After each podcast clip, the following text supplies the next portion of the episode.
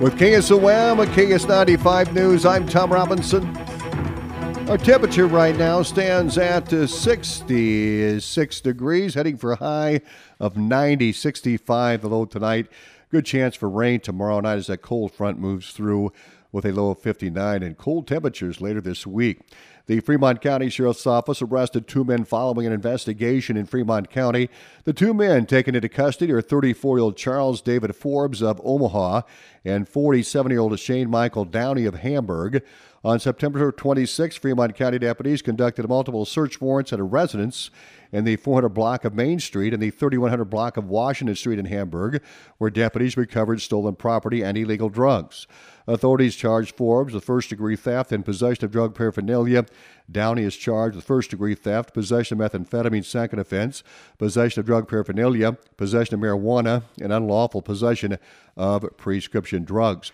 Authorities released Downey after he posted the $10,000 cash bond, and Forbes is still being held on the $10,000 bond. Firefighters were called to a train engine fire near Hancock shortly before midnight. Hancock Fire Chief Josh Building says the call went out at around 11:53 p.m. on Sunday. When we saw the train, we found three engines connected together, and uh, one on the outside was we saw flames coming from the top of it. Chief Billings says Oakland and Avoca fire departments were called for mutual aid. One of the Avoca firemen knows quite a bit about trains, and he knew what we were looking at, how the exhaust ran on the top side of the engine and he was able to open up the hatches and we were able to extinguish the fire from there. Building says the fire was contained to the exhaust compartment of the train. He says soot and dust may have caused the fire within the compartment. A maintenance crew arrived at the scene to evaluate the engine's condition. The National Weather Service says a high fire danger is expected again this afternoon with highs in the lower 90s and wind gusts up to 20 miles per hour. There is a chance of strong thunderstorms tomorrow afternoon and evening as a cold front moves into the region. Frost could develop in as many areas in eastern Nebraska and western Iowa Friday night into Saturday morning. Open burning is prohibited in Audubon County. Audubon County Emergency Management Coordinator Tyler Tiggeson submitted the request to the State Fire Marshal's office and following their investigation found conditions in the county constitute a danger to life or property. The order states no person shall engage in open burning in Audubon County effective immediately except specifically permitted by Iowa code. The open burn ban is in effect until conditions no longer threaten life or property. Violating the burn ban could result in a simple misdemeanor charge. Well, a federal judge denied a request to block a federal rule change related to farm worker wages. The judge's order denied U.S. Farm Labor and other plaintiffs' motions for a temporary restraining order and a preliminary injunction. Alex uh, Cracchiolo, head of the marketing at USA Farm Labor, says the change will mean increasing costs of hundreds of thousands of dollars every year. Absolutely crazy.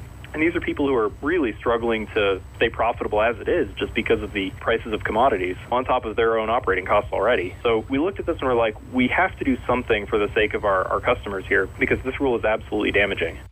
With the rule, he's seen wage rates jump by eight to ten dollars an hour. Small farms and ag businesses can't afford it. While the judge denied the request, he also rejected the Labor Department's motion to dismiss the case. Plaintiffs can proceed with a standard federal court timeline. There's a notable change for a common form of college bound students in Iowa.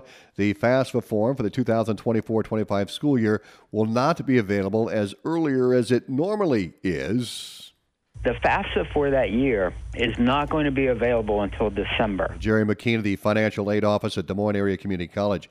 He says there are other changes aimed at making the form simpler. He also says while you cannot fill out the form yet, it's a good idea to go ahead and make a username and password on studentaid.gov. A list of job fields eligible for special college student grants is now approved by the Iowa Board of Regents. The grants are funded with over $6 million approved by the state legislature to encourage students into high wage, high demand job fields. They include agriculture, engineering, teaching, nursing, and software developers. The grants are $2,000 for students who qualify.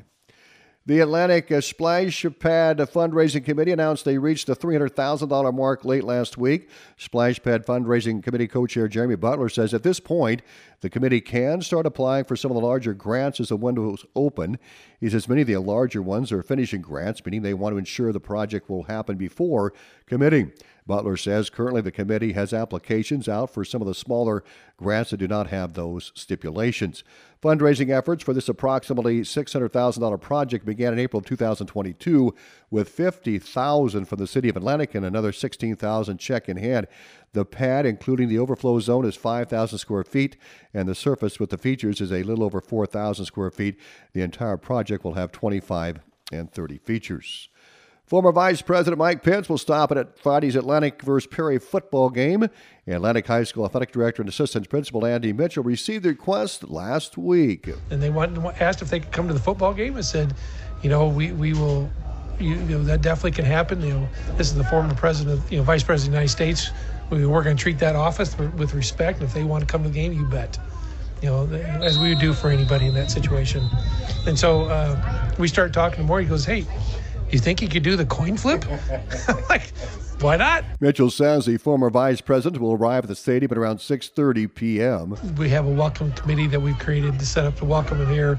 He'll take a few pictures. We'll get him down in the field, you know, for the coin flip, and then he's supposed to come back up and wants to, you know, shake hands and you know say hi to people, and whether it be front of the cassette stands or up in the stands, I'm not, I'm not sure how that all be. Uh, I'll, I'll stay out of the way at that point in time, but uh, you know, what an opportunity. It's what, what I told people. It's not often you have the uh, former vice president of the United States come through town. Mike Pence served as the 48th vice president of the United States from 2017 to 2021 under Donald Trump. More news on the web at westerniowatoday.com. ABC News is next.